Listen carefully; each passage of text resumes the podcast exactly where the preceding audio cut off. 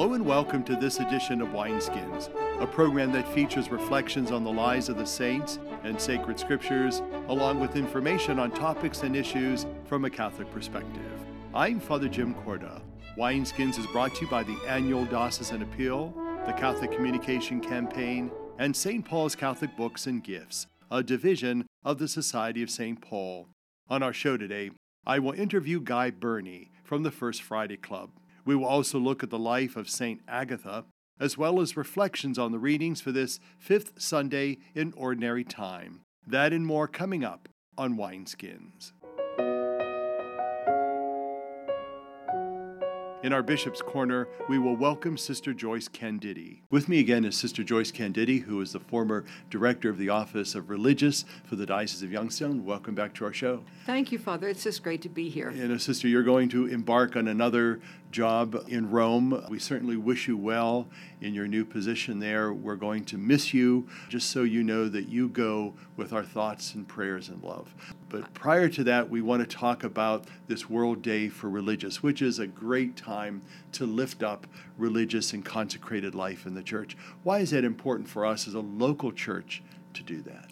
Right. I think, you know, locally or universally, I think it's just very important that we stop. You know, we all of us kind of have, live frenzied lives. You know, we're mm. busy going here and there, and the church, in her wisdom, allows us to stop and pause and take stock. And so she has these various celebrations World Day for Consecrated Life, or World Day for Families, or World Day for Priests, etc. And so it's important for us just to stop and to think about the gift that God has given us, the gift of consecrated life, and to be able to say thank you to a religious sister, brother, or priest, you know, for saying yes to the Lord. And in addition to that, to also say, you know, how am I doing in my own family? How are my own, my relatives, my own children maybe, in terms of uh, responding to such a call? Do they understand what religious life is? And it's a time for, I think, as a church, locally in a, in a very special way, because we're always praying for vocations to priesthood, consecrated life, but to look at that and to not take such a wonderful gift for granted and on many levels. Sister, for many years you work with religious men and women. What has been one of your greatest joys in working with them over these last many years? First of all, it, the, my entire 22 and, and some years working with religious in our diocese has been a great joy with me. Particularly, just my most enjoyable event was celebrating the religious jubilees mm. of our religious women and men. To see these persons who served, uh, you know, really faithfully for 25, 50, mm-hmm. 60, some of them 70 years has always been just an inspiration to me. Just watching them, celebrating with them, has given me energy and joy to want to continue with my own vocation. And what would be some of the challenges that lie ahead for religious life? Well, I think one of the challenges once again is really to you know to see how is each institute going to carry on its charism. And many of the religious orders have been very creative and also very have done something very wonderful and that is to invite laity to come in as lay associates. And these are phenomenally dedicated women and men who love the charism of that particular institute. Maybe the sisters or the brothers taught them and they want to continue that on. But aside from that it's also a big challenge is to also be open to and encourage vocations of young women and men who will really make that personal commitment to continue the institute and the charism of that institute as vowed members. Mm-hmm. One of the areas that we'd like to talk about is the Jubilee year. We know that we're embarking on that. Jubilees, as you had mentioned, in the lives of us is significant. Why is celebrating anniversaries and, and, jubilees so crucial in the life of the church? I think when you look about look at the history of the churches, Catholic churches' jubilee years, mm-hmm. they were always meant, I think, to be a source. First of all, be a source of reconciliation, mm-hmm. drawing people back to God. It's a time of forgiveness, if you will. So you know that the church is opening her arms and saying, you know, come back home and you know, be free of anything that maybe you, of any guilt, and to also to re- reconcile with your own brother, your own sister. So that, that Jubilee is just a time when the church actually focuses on that aspect of reconciliation. Once a person is reconciled, as we all know, especially through the sacrament of reconciliation, you leave the confessional just so so rejuvenated and so free. And this is something as human beings, mm-hmm. it is so very necessary for us to continue. The theme I know is Pilgrims of Hope. Yes. What does that say? I think it says that we live in a world right now where maybe we need a lot we need a lot of hope. Mm-hmm. Too many people are hopeless, mm-hmm. discouraged. I mean, we look at the news and we, we see this. But as Catholics, as people of faith, as a universal church, we are people of hope. That means that Jesus Christ suffered and died on the cross, that evil has in fact been conquered, and that the church will prevail. But we are the instruments, we are the members of that church to bring that hope. And hope is rooted on the a reality of truth. And the truth is that God loves us and God is in charge. Sister, you said it so beautifully, Sister Joyce Candidi of the Oblates of the Sacred Heart of Jesus. We wish you well in your new position with the community over in Rome. Please know of our continued prayers for you and your community. And as a priest, I want to thank you because I know your charism is to care for priests and to pray for priests. And in this changing world that we live in, we certainly need and welcome your prayers. So thank you so much. You're most welcome. Thank you. Father. For Wineskins, I'm Father Jim Korda. The church celebrates the feast of St. Agatha on February 5th. To tell us more is Lou Jacquet. He is from St. Brendan Church in Youngstown. St. Agatha. Agatha suffered martyrdom in Sicily in the year 250 and was venerated at Milan, Rome, and Ravenna, and also in the East. Although the account of her martyrdom is of little historical value, it was the source for the antiphons and responsorials in the form of breviary. The cult of St. Agatha is very ancient. A church was constructed in her honor at Rome in the 5th century, and at the beginning of the 6th century, Pope Symmachus introduced her feast into the liturgy at Rome and dedicated a basilica in her honor. The inclusion of her name in the Roman canon of the Mass is attributed to St. Gregory the Great. The devotion of numerous popes to St. Agatha is possibly based on the legend that St. Peter appeared to her to console her and heal her. She had been tortured on the rack and her breasts had been cut off. A few days later, she was rolled naked over burning coals. Her last prayer to Christ was, Receive my soul, after which she breathed her last. It is believed that through St. Agatha's intercession, Sicily was miraculously saved from an eruption of Mount Etna. Consequently, she is invoked against any outbreak of fire. The opening prayer of the Mass is taken from the two prayers contained in the Gregorian Sacramentary, and it emphasizes the glory associated with virginity and martyrdom. Martyrdom reveals the power of God that triumphs over the weakness of creatures through the operation of the gifts of fortitude. The merit of chastity derives from the cooperation of the individual person with the grace of God. The office of readings is taken from the homily by St. Methodius a native of Sicily and patriarch of Constantinople. He describes St. Agatha as a bride and a virgin. Quote, to use the analogy of Paul, she is the bride who has been betrothed to one husband, Christ. A true virgin, she wore the glow of a pure conscience and the crimson of the Lamb's blood for her cosmetics. Unquote.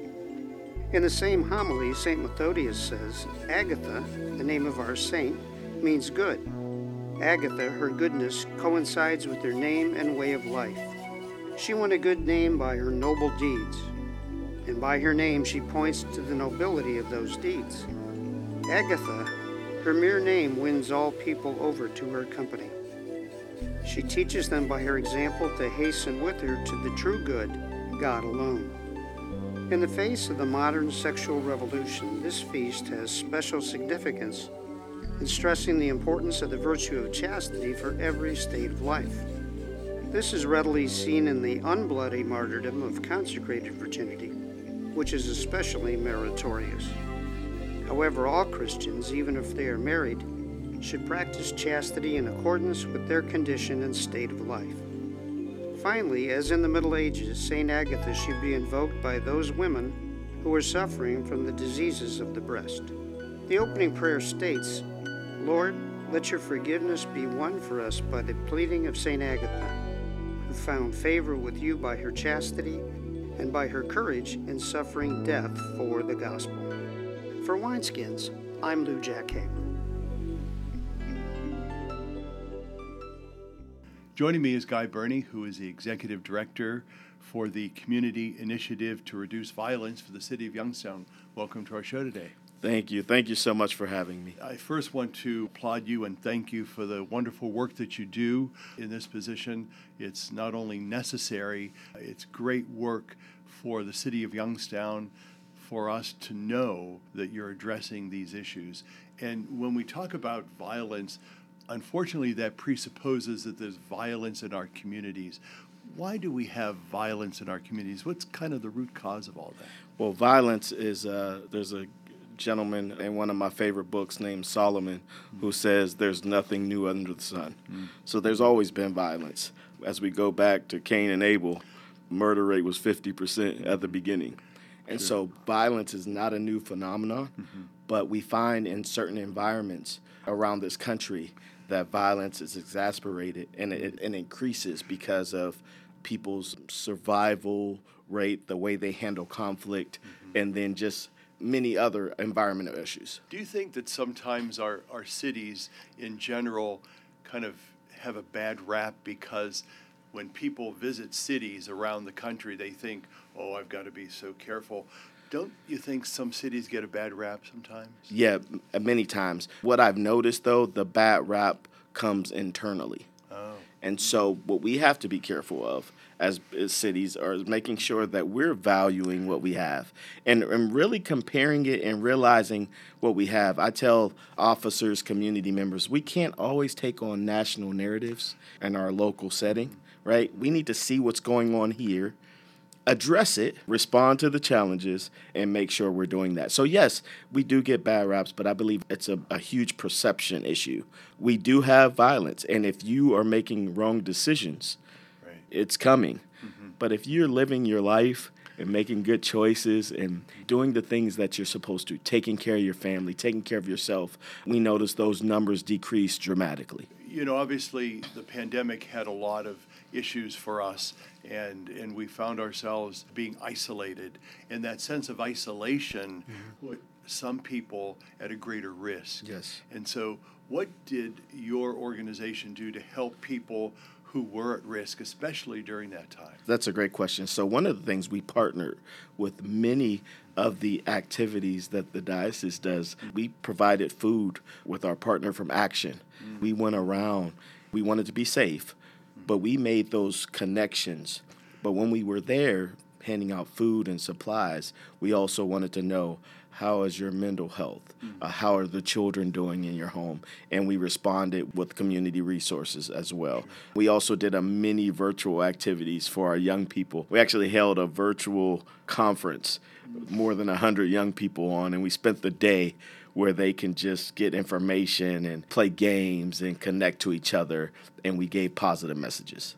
I'd like to talk about the young people now because sometimes the young people tend to get a bad rap because mm-hmm. we always think that they're mischievous and there's all they're always getting in trouble. But we have to give young people credit Absolutely. because I think sometimes in this complex world that we live in, young people struggle they look for identity. They look for answers to their many questions. They look for stability.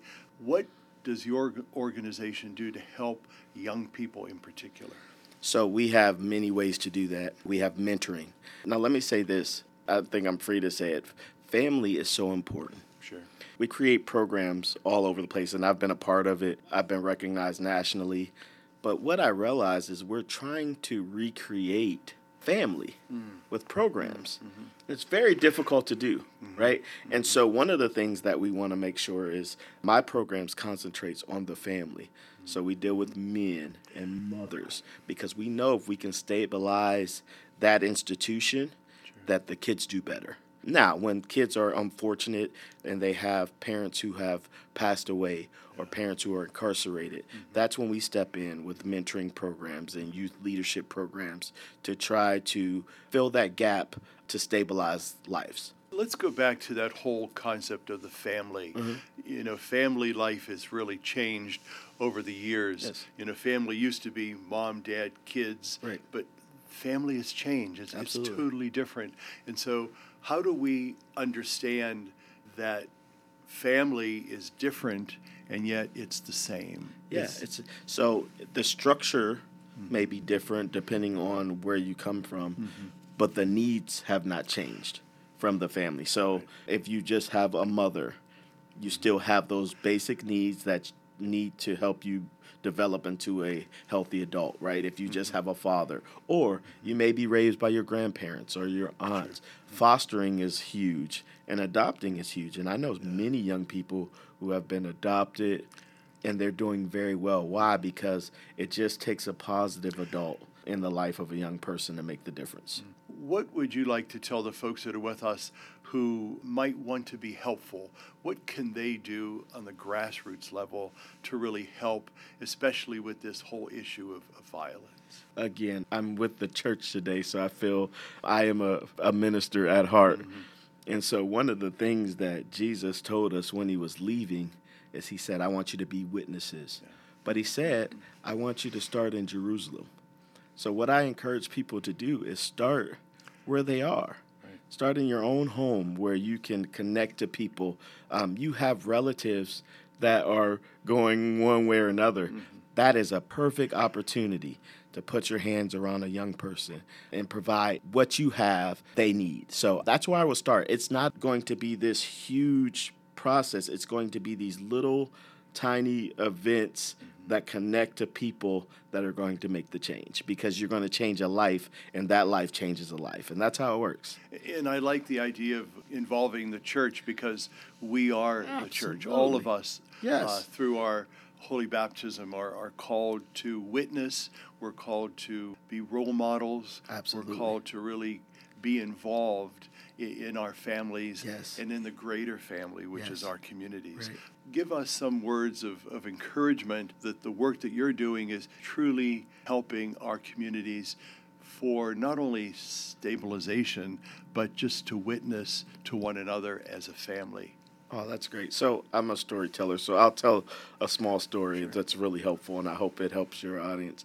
There was a father, he wanted to teach his daughter how to overcome adversity. So that could be violence or conflict. And he said, water stands for conflict and adversity. Mm. And this is what he said. He said, take three items, boil them very quickly. It was a potato, egg, and a coffee bean. She mm. boiled them, it got done. He says, fill these items, tell me what they are. She felt the potato and she says, Dad, it was really hard. Now it's soft. Mm. She felt the egg. She said it was really fragile on the inside. Now it's hard on the inside. The coffee bean, though, seems to be the same. He said, This is how you handle adversity. Don't be a potato. Don't let adversity cause you to stop trying, caring, putting forth the energy to help.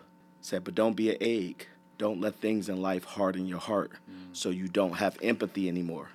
She said, Okay, that's great, but the coffee bean didn't change at all. He said, Look at the water. She looked at the water, she smelled it, she said it's a different color. She says, The water changed, the coffee bean didn't. He says, Baby, you're a coffee bean. Don't let the world change you, you change the world. Great story.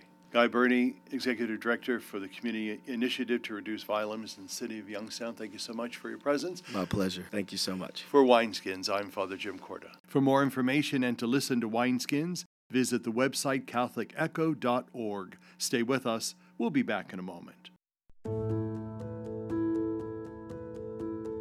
The new Catholic Echo podcast will inform and entertain the faithful of the diocese by discussing various topics that are relevant in the church today. Bishop David J. Bonner begins the podcast with your host, Father Jim Korda, on the topic of the day, and then you'll hear from others with expertise on that topic. You can listen to the Catholic Echo podcast on Sundays at 6:30 a.m. on WHOT FM 101, WYFM FM 102.9, WQXK FM 105.1, or catch it online by going to catholicecho.org/podcast. The Catholic Echo podcast is produced by the Communications Department of the Diocese of Youngstown. The song we have for you today is called Thank You, Lord. It is by Gregory Koleske. In the early light of morning, I cried so hard today, but I felt you by my side anyway. Only you know the love inside my heart. Please let my light dispel the dark and have your way. Jesus, tell me what you want me to hear. Have your way. Jesus, can you make it perfectly clear? Cause every now and then I can see it. You revealing another piece of your plan.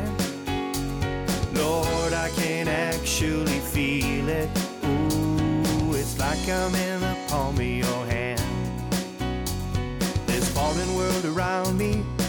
so devoid of truth. Yet each day I'm trusting in you.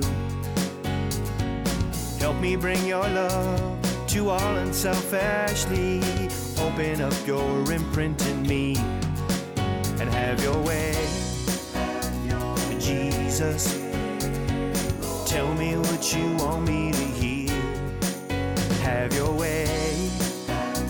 Jesus, can you make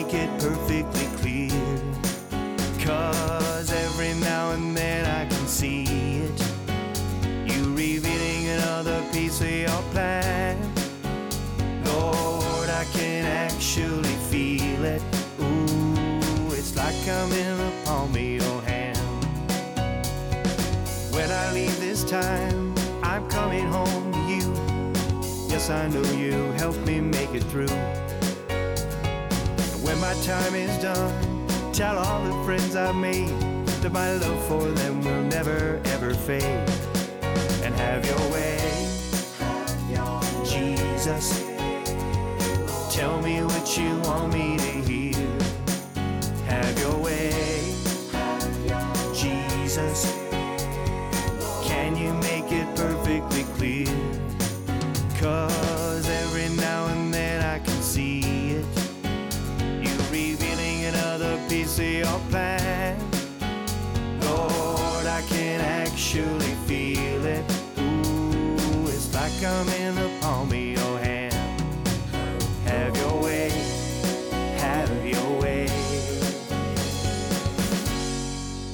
Have your way.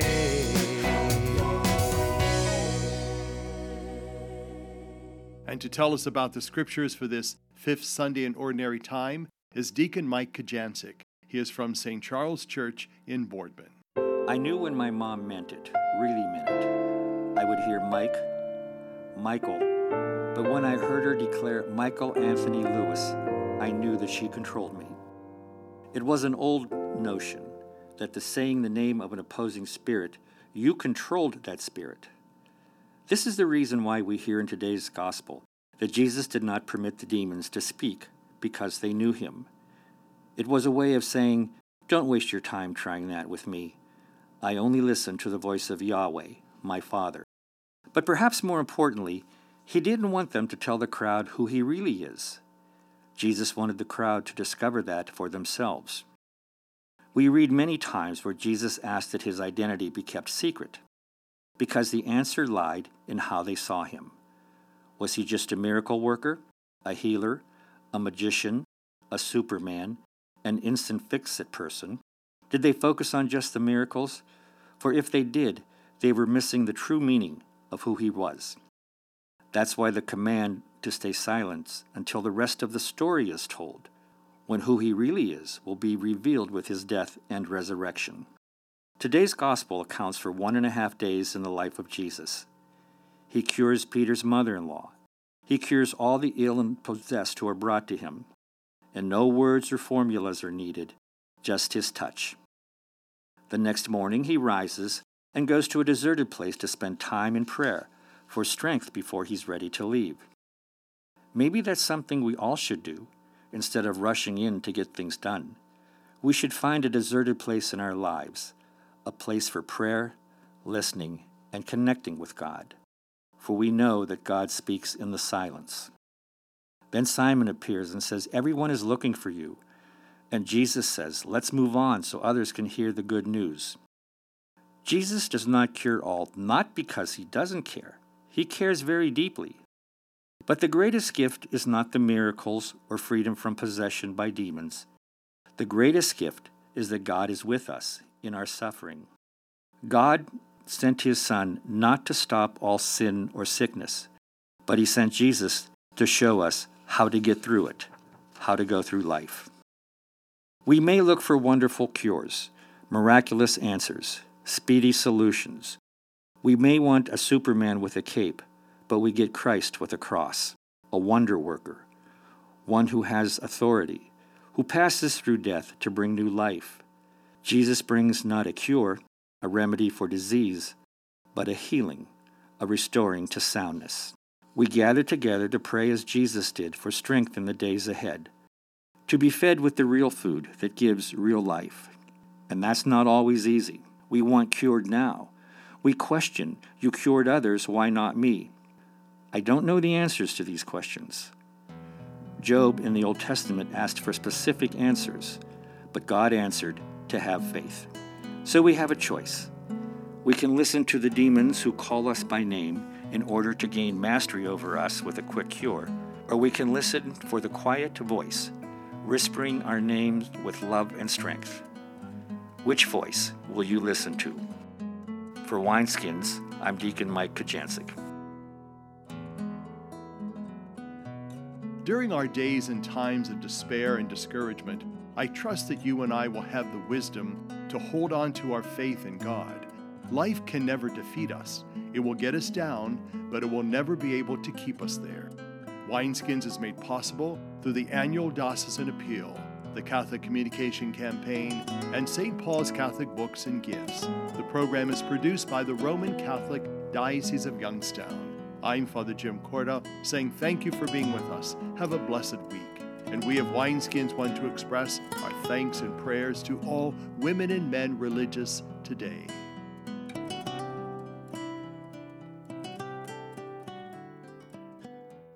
What have you done for your marriage today? I gave my wife a hug this morning. I told her I love her. I uh, did her hair this morning. I think it looks pretty good. I cooked my husband's uh, favorite breakfast. I bought her an orchid. What have I done for my marriage today? I sent my husband a love email. I read the newspaper to my wife, and it cracked her up. She's, but she's still laughing. what have you done for your marriage today? Make a change for the better. Need help? Go to foryourmarriage.org, a message from the Catholic Church. They say America is the land of opportunity, but for some, life isn't so easy. Right now in America, one in six children lives below the poverty line. That's nearly 13 million children of all races, all across our country. Where do you draw the line and get involved? You can make a difference in more ways than you think.